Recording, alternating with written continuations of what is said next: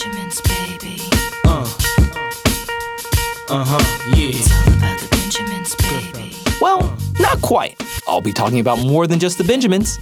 Welcome to FinTech Beat, where finance, technology, and policy come together. I'm your host, Chris Brummer, and the future of finance is now.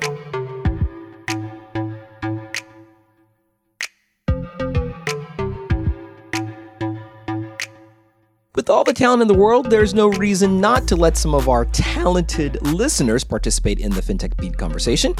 And this week, I asked Julian Ha, an executive recruiter with our friends at Heidrick and Struggles and an angel investor, to take a spin interviewing one of his very own success stories, Sheila Warren, whom he recruited to be the new CEO of CCI, the trade group helping to lead conversations on crypto here in the United States. Now, Sheila Warren is a force of nature and for years was a fixture on issues of cryptocurrency policy from her perch at the World Economic Forum. But many of you may know her best in her role as co host of the Money Reimagined podcast. I, however, have the pleasure of knowing her as one of the smartest and most committed people just about anywhere when it comes to thoughtful regulation and thinking through where diverse perspectives can help shape the potential of the space. So, like you, I'm going to kick off my shoes, relax my feet, and listen to one heavyweight interview the other in a conversation that is as much about crypto as it is about the state of financial regulation in the United States and beyond. Kick off your shoes and relax your feet. Oh.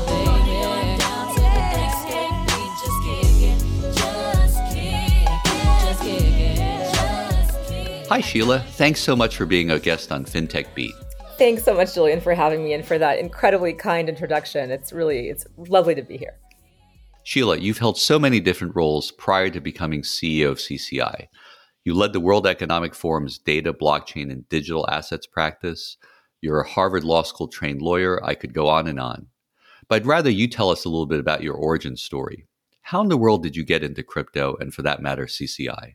Yeah, well, thanks for asking. You know, I think we all have these these stories about how because crypto and web 3 are so all-encompassing as an ecosystem, a lot of things I did before led me almost inevitably down this path to being someone who's deeply passionate about this technology and innovation. So I, as you noted, I, I went to Harvard Law School and I came out of law school thinking I wanted to be an art lawyer, actually. And I was advised to go focus on tax and corporate law to get a general understanding about law. I Wound up working on Wall Street for a little while, focusing on you know banks and hedge funds and PE and these kinds of clients. Left all of that to come out to the Valley, to Silicon Valley, to focus on philanthropy law and charity law. So got very interested in how our tax code creates all these avenues and paths for philanthropic donations and charitable activity. But then became an expert in cross-border philanthropy, which is expensive and compl- moving money across a border, as will surprise no one, is very complicated. And it used to be even more complicated um, prior to a product that I launched called NGO Source. So I built essentially a service that helps streamline grant making to make it easier to get money across borders for philanthropic purposes. That led me to be general counsel of a place called TechSoup, which is a network of nonprofit organizations that educates civil society about technology and provides access to donations, to product, training on these things, uh, but also had a very um, a lot of activism that was tech enabled. So while I was general counsel there at TechSoup, our CTO and I got very concerned about the advent of GDPR and things that were happening around data. And you mentioned that you know data has been a, a longstanding uh, interest of mine, kind of like what we do with it and, and who generates it and who has control over it. It's very, very interesting and powerful. And, and until recently was quite invisible to most people. So I got concerned that we had data on these activists and what would happen if you know somehow that fell into the wrong hands and was gdpr going to require us to make it more i don't know available we, we didn't really know what was going to happen and a friend of mine said to me just casually in passing well you should put that data all on the blockchain and i said what the heck is a blockchain? Like what is that? You know? And he said well have you heard of bitcoin? I said well of course that's all that criminal money. You know? And so and he said well uh, no. You know bitcoin runs on the blockchain. So i went and read the white paper for the first time satoshi white paper. And then I Hmm. reread it, and then I reread it, and then I reread it, you know, like many. And then that was it. I was just completely hooked. That's how you fell down the rabbit hole, right? Down the rabbit hole, right? But for me, it was very much about data. It was not, I, ironically, given my background and my my deep knowledge of how difficult cross border money movement really remains, but really, you know, used to be even more so. That wasn't what hooked me. It was really this idea that you could have a better way of engaging with user data and user generated content that could be more empowering and be um, have a stakeholder engagement with it, right? So that's what got me into it. It's what, and all these things have kept me in it, and and here I am. And that all, of course, naturally leads to your current role. You're now the CEO of CCI, Yep. again, the Crypto Council for Innovation. And you've got some really big hit, heavy hitters backing the association, right? We've got Coinbase, Paradigm, A16Z, Ribbit, Fidelity Digital Assets, and Block. But there's so many other associations, um, Sheila.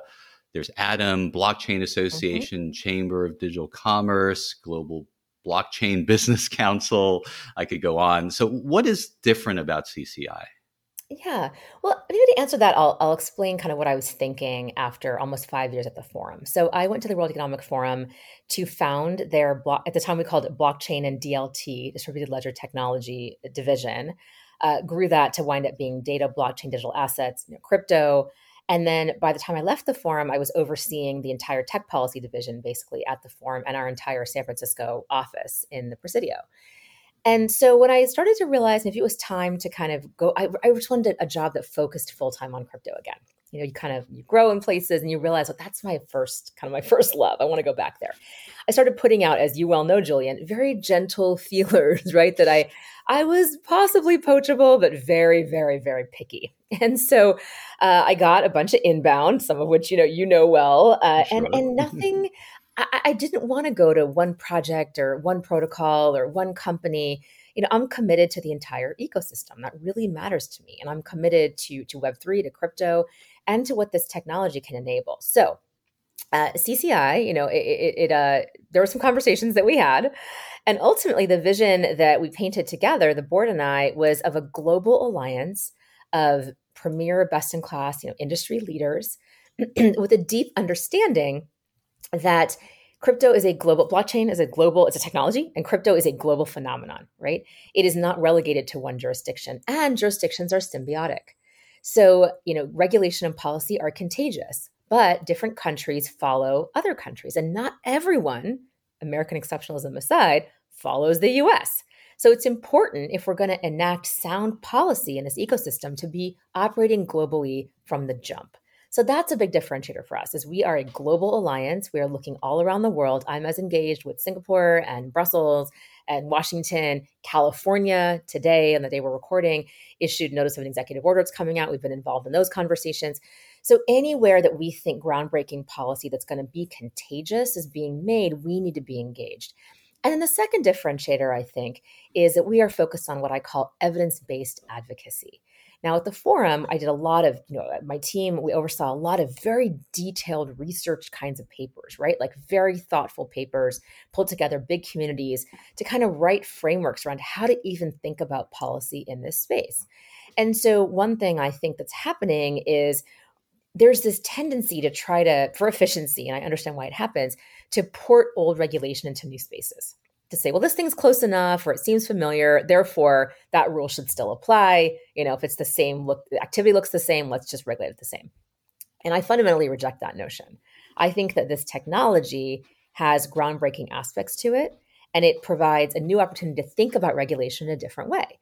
So what we're saying now fundamentally is look, this industry has been around for a little while. We're not we're not you know ancient but we're not brand brand we're not just out of the womb you know as it were like either so there are some things we can demonstrate using real data, right? Qualitative, quantitative. We can show some things. We need to do a better job, I think, of capturing that and then using that to say, let's create evidence based policy interventions. There are ways in which this technology and this innovation can help achieve policy goals, and there are ways it brings about new challenges. So let's look and examine at what's actually happening and then craft policy that is responsive and fluid with the actual innovation. So that's our approach, which is, I think, a bit different from others. Now, that's not to say I'm in close contact with all of my colleagues, other associations. uh, I am building on, as far as I see it, I am building on their shoulders. They've done tremendous, excellent work over time educating people. The reality is, there is not enough talent focusing on policy right now in this space. We need more talent, more people making the case. And I really think it's a more the merrier situation. So I am honored and proud to be in the company of these individuals and associations. And I think what we're doing is helping to amplify where they've already been very effective and to gap fill where they just haven't had bandwidth or ability uh, to, you know, cover the landscape because it's a it's a big landscape, Julian. It's a lot going on. No, that that's fantastic, Sheila. And so maybe let's double down on the regulation side which is, you know, uh, let's say a two, $2 trillion question, depending on the day, right? And depending on the prices of various coins and whatnot. But, you know, where do you see crypto regulation headed, right? We, we see this new co-sponsored bill here in the U.S. with Ro Khanna, Tom Emmer, and others. Yeah. There are whispers of potential action in the Senate. We have the EO, of course. You know, w- let's start maybe in the U.S. Where is the U.S. in terms of that regulatory framework compared to other regions? I mean, how would you compare and contrast like what's happening there with then yeah. maybe the EU and the UK and other parts? Well, I, am glad that you differentiate there because people always ask me, "What's happening with regulation?" I'm like, "Well, where? like it depends. Like globally, there's a lot happening, but you kind of have to look at it jurisdiction by jurisdiction. Now, again, it's important to recognize that you know some jurisdictions are contagious to others, right? Like there's a strong alliance historically around policy, particularly around you know fintech related policy uh, or financial policy or, or technology related policy. But that's not it's not the case anymore that it used to be. You know, it, it, it did used to be the case that a lot of folks, a lot of jurisdictions waited for the U.S. to act. So, so number one, I think the U.S. has done tremendous education in the past, you know, year and a half to two years. Started much later than other jurisdictions, for sure. I mean, there was activity happening in Singapore many five years ago. They were getting very educated about this uh, in a way that the US was not. This was still kind of being written off, right? So there's no question in terms of knowledge, uh, you know, we're a bit behind here. That being, and, and on top of that, compounding that is, you know, there's a brain drain. So when you get people super educated in these agencies, they're taking, they're leaving and taking jobs at companies in crypto. So you're having to start all over again and train new people at agencies to understand what's going on here. So there's a little bit of that that's um, that's a challenge i think for us as an industry because the minute someone gets super expert well then they're one of the people qualified to actually weigh in on policymaking and they get hired away that's not happening in other jurisdictions as much for a variety of reasons so we are in this constant struggle to to carry on education. It's never done. You never land education, right? And we're going into the midterms where some who have been allies for us may not necessarily remain in office. Like, who knows, right? There's all kinds of factors that go into an election. Uh, crypto is but one of many. And recent developments in the United States, you know, there's other things people are going to vote on here. So we have to be practical about that. So education is an ongoing process. I do think that the US is proving to be um, quite thoughtful about this. I am one who really liked the executive order approach. I think it landed a couple of points. One, very cleanly, crypto is an industry we have to take very seriously, period. And I think, as I actually said to you, after that executive order, I think it is impossible to be taken seriously in this industry or in this space if you are speaking in black and white terms. What that EO landed is that this is complicated, it's challenging, it's kind of all gray. Maybe there's a couple things that are black and white, but most things here are gray. And that is not a bad thing. That is a good thing. It behooves us to be thoughtful and careful. So I love that the EO basically mandated nuance. You know, that's how I see it. Fantastic approach. So we're seeing a lot of people seeking to be educated, but I also think that a lot of high level points have landed. So now you're getting people asking for the detail. Okay, so we understand that blockchain can do X, Y, and Z. You know, so, what is the language in a regulation we need to see? What is the legislative? What is the approach we should take? Which agency should have what? Like, we're now at this evolved stage where we're talking about the details. And that's a, a big evolution that's happened over the last six months, also that transition. The EO obviously accelerated that, but it was happening already. And the EO recognized that was the trend and just trying to land a framework around how to have those conversations. So, that's what's going on here. In the EU, you've had a lot of folks for a while thinking about this, and the EU was the EP particularly really seeking to be kind of a leader in this with MiCA, you know, other kinds of things that are happening in the EP. Then you've got factions that are coming up. You've got some parties there who are like, whoa, whoa, whoa, whoa, hang on a second. Maybe we weren't paying attention to the way we should have been. And now we have some concerns about this. So now what do we do? So we're finding that in Europe, you see some folks who are deeply, highly educated and others who are almost brand new to the space. But they all get to weigh on the decision, right? So you have when you have like in any group, when you've got some who are really experts and some who are novices, but all their votes count equally, you got to take into consideration like meet people where they are. So we're finding we're doing different kinds of education in Europe depending on how long someone's been paying attention. And then you've got an APAC wide distribution, massive adoption happening all over ASEAN. Uh, Vietnam, Philippines, Thailand, like ton, Indonesia, lots of adoption there, lots of companies starting. Um, Singapore, HK, you know, Taiwan, you're seeing a lot of activity in these jurisdictions. India, lots going on in India. Um, and any one of these is poised, you know, to be contagious to the other regions. Singapore being probably the prime example. And so, how are we thinking about a, a strategy across ASEAN? Well, it's not like Europe. you can't really do that. And even in Europe, let's be real, you've got the Germans have one view, the French have one view, right? Uh, the Irish have a different view. So, I guess what I'm trying to say in a nutshell is it's extraordinarily complicated. And it's almost Mm. the case that it's a question of like who at any given moment in time is the person others are listening to in the Senate, in the House, in the EP, right? Uh, in in APAC, in in ASEAN specifically, but even among the big regulators, the regulator countries there, right? Um, which state in India is influencing Delhi the most? At what point in time, right? Like all these things are shifting landscape. Um, but what I can say is, you know, we have a good read on what's happening, and our goal is to just make sure we're providing consistent education that is backed by hard evidence. So it becomes a narrative that can spread globally. Now, different jurisdictions will react to that information differently because they have different priorities, but at least we can level the playing field and make sure everyone's operating from the same understanding of what is happening. And I think most importantly, what the opportunity is that we stand to lose if we don't Hmm. put into place responsible regulation and policy. What, what I'm hearing is this also plays a little bit into the whole trend of deglobalization, right, and decentralization across the globe. But uh, uh, on that, you know, from your perspective, again, Sheila, because you you have, a, I think, a very privileged perch that you can look across the globe and see what's happening and what's coming up and emerging. What are some of the regulatory thought leading centers that you see are, are cropping up? Is, is it DC? Is it London? Is it Brussels? Is it Dubai? Right? Yeah. Singapore? Is it Wyoming? Yeah, I, you know, London and Dubai, I think, are a little underrated. I think they are are very smart on these things. Um, they're very serious about this, and there's huge investment corridors people aren't thinking about. So post Brexit, I think London, I think the UK in general, but I think London is um, poised to be, I keep using this word, but poised to be extremely contagious. Um, and uh, there's a lot of thoughtful articulation going on, whether it's HMT, whether it's, you know, it- probably all these different places or kind of the mayor's office, a lot of engaged folks there.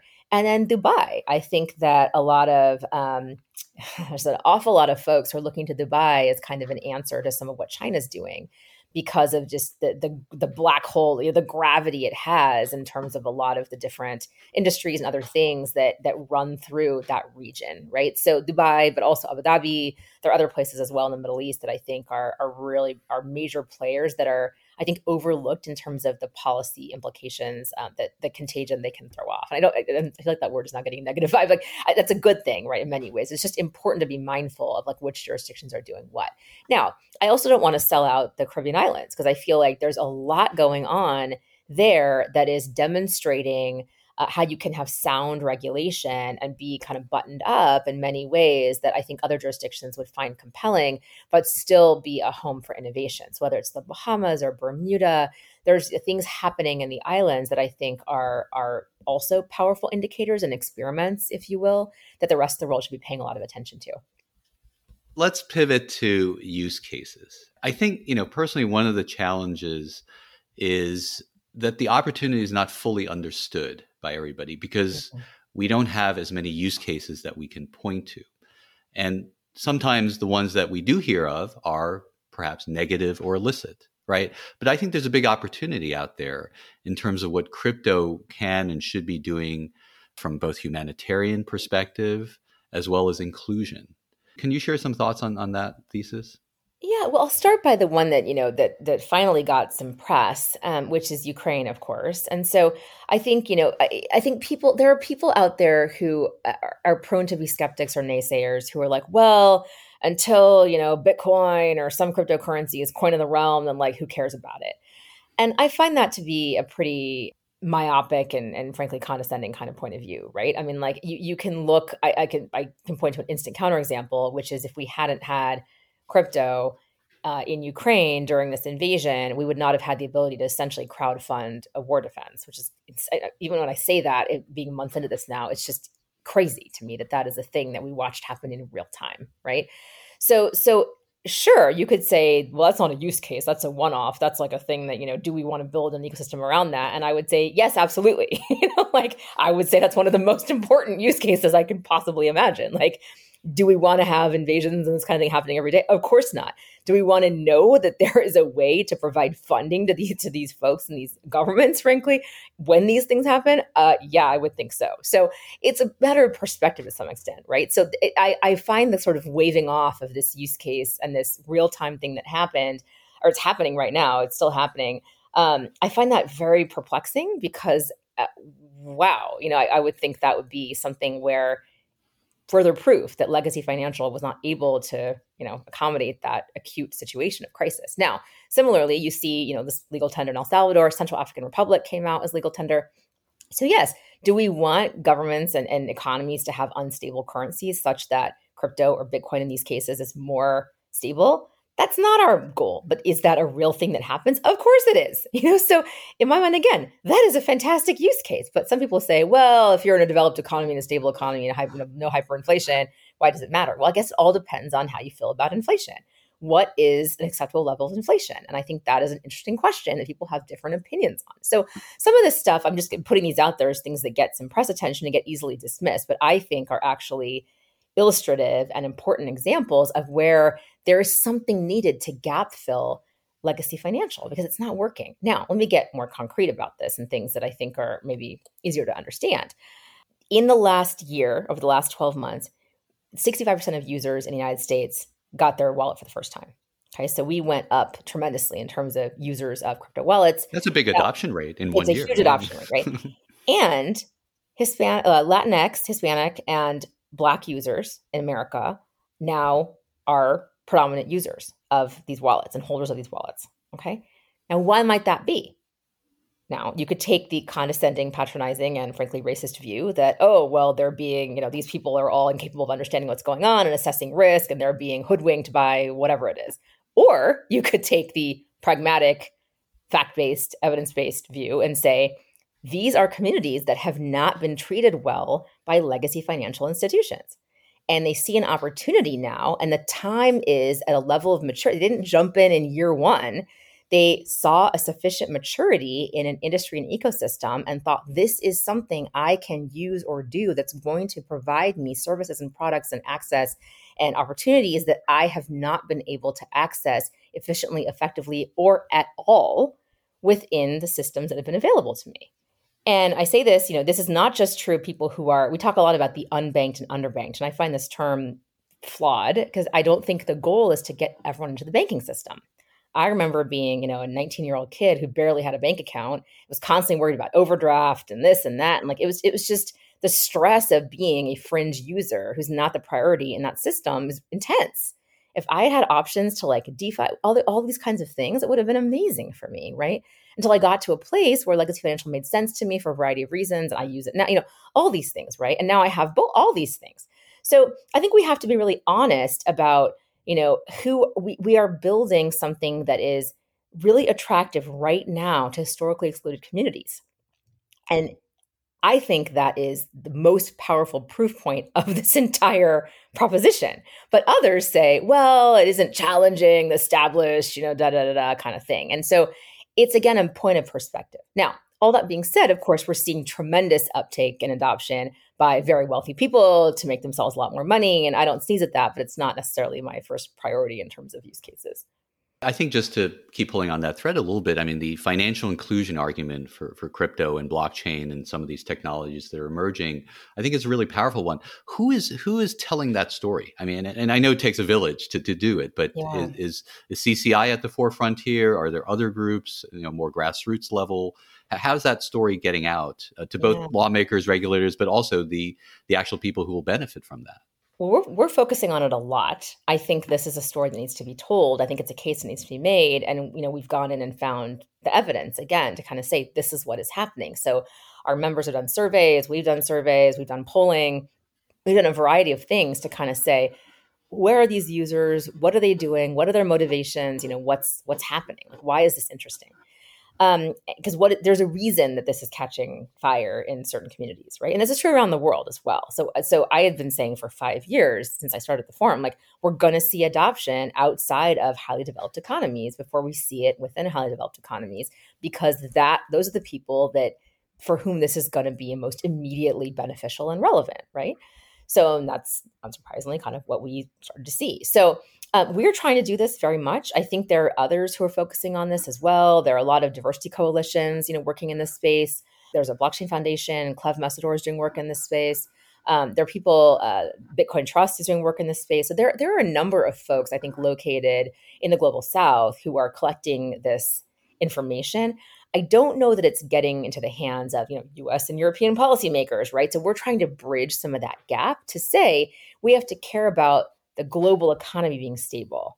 And yes, that that is maybe not the number one priority for the United States or Europe, but it sure better be a priority because we we see the consequences of, of when that goes awry. So some of these use cases from other parts of the world, I think, are not have not been making their way into the into the hands of folks that I think would be that what we know are very interested in them. And so we are helping bridge that and collecting that evidence and data ourselves.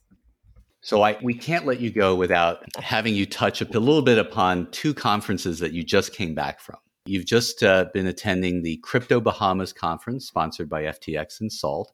Hopefully, that wasn't a fire festival experience. But, but good, good. You got fed and um, indeed, yes. and then you've also just finished up uh, the the Milken Institute annual gathering.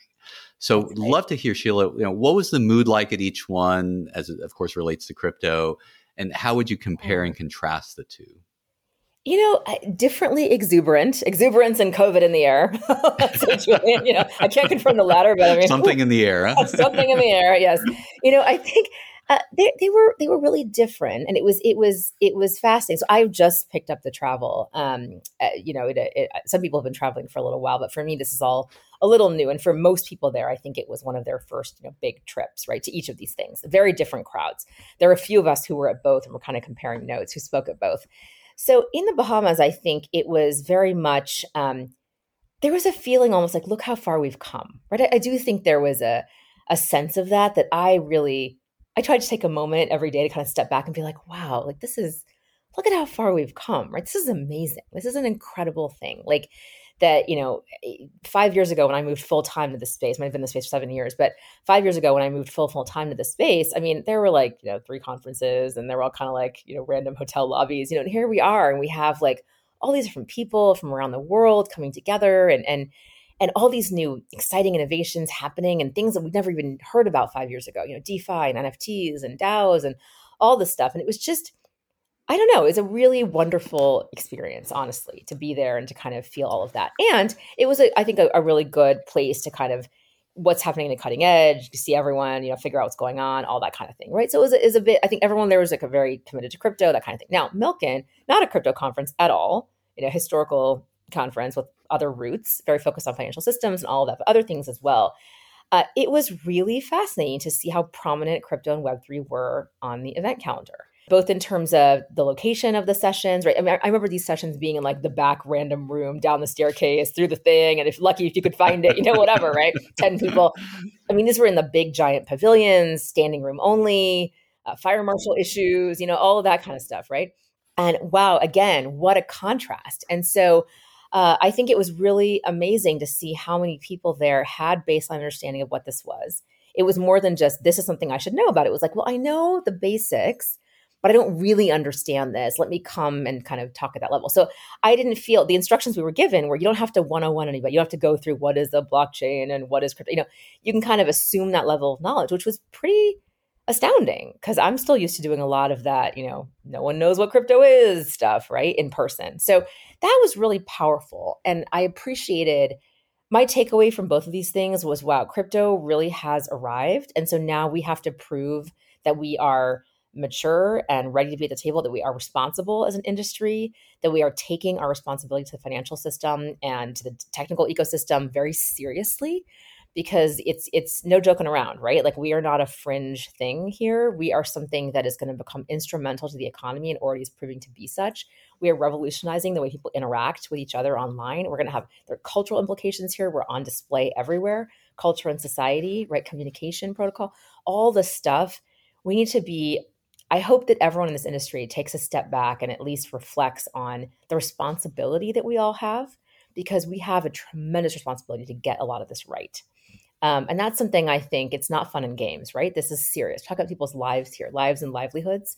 So that was kind of my takeaway is is both the sense of okay, we have arrived on the scene officially, and also oh boy, you know, we we really have a lot of work to do. I'm picking up that there's definitely electricity in the air, excitement, yeah. and like we're at we're at an inflection point, right? This is this is Absolutely. a this is a happening. This is the Woodstock. yeah, there you go. yeah. Well, like before we let you go, I'm going to put you mm. on the spot and ask you to make a, a prediction here. Hmm. Where will we be one year from now? And I know this moves in in, in seconds and minutes and hours, but let, let's say a year from now, when we have you back on the show, you know, what will have changed? And and you can answer that in terms of either pricing, regulation, adoption, anyway. But you know, yeah. where, where's crypto going to be 12 months from now? I think we're actually going to see some consolidation in the market. If I'm really frank, I think we're going to see people as the seriousness of this all starts to hit, you know, both people as institutional money starts to flood in. I think we are going to see some consolidation in the market. What does that mean exactly? I don't really know. But my gut sense is there's going to be some things that peter out and some things that, you know, grow more momentum, you know, snowball, keep snowballing in the good way, that kind of stuff. In terms of regulation, I don't think we're going to see, frankly, in 12 months, a tremendous amount of movement in the US, apart from maybe enforcement action, agency level engagement. Uh, it's not that long a period of time for legislation, right? Like, possible, certainly a lot of activity happening, but we'll have to kind of see. But I do think other jurisdictions are poised to do quite a bit. So I think we're going to see some of the other jurisdictions I mentioned uh, really moving ahead with um, specific, you know, targeted kinds of regulatory and policy responses. I think we're also going to see massive. We're already seeing this. This is not really a not rockets. This is kind of one of those like you know obvious Captain Obvious moments, but a tremendous um, inbound explosion of talent in the policy and regulatory space, which I'm really happy about because I think we just need it. We need talented people help making sure we get this right. More of us. So I think we're going to see that, and I think that this industry is going to just, like you say, we're at an inflection point it's we're just going to start to exponentially grow in terms of the impact we're having, the influence we're having, the understanding, you know, of this, the adoption curve, like this, this all I think is going to happen too. Fantastic. Well, look, Sheila, we can't thank you enough for coming onto the show and taking some time to share your thoughts and unique perspective. And um, I think from my perspective, you are the queen of crypto. So thank you so much. I'm going to crown you on the show. Oh my uh, goodness. Well, thank you so much for having me on. It's always such a pleasure to chat with you. And, and I'm honored. I'm honored to be, uh, you know, the, the guest host, first guest on FinTech Beat. So thank you so much for, for the opportunity. When done right, trade associations not only help members, but also help regulators understand the impact of their rules far from the confines of Washington, D.C. That said, not all trade associations do things the right way, and as is so often the case in life, what ultimately ends up mattering comes down to the person on the front lines. And good people, especially those trained in both integrity and fact based analysis, can be hard to find. It's for that reason that people like Sheila will be extremely critical voices in the crypto conversation, and we'll be eagerly watching to see how she moves policy forward in the years ahead and rooting her on in her adventures. Thanks for listening. If you enjoyed the show, please be sure to subscribe on Apple, Spotify, or wherever you get your podcasts. And we'd love to get your feedback. If you'd like to get in touch, just hit me up at Chris Brummer DR. That's at C H R I S B R U M M E R D R. We'd love to hear from you.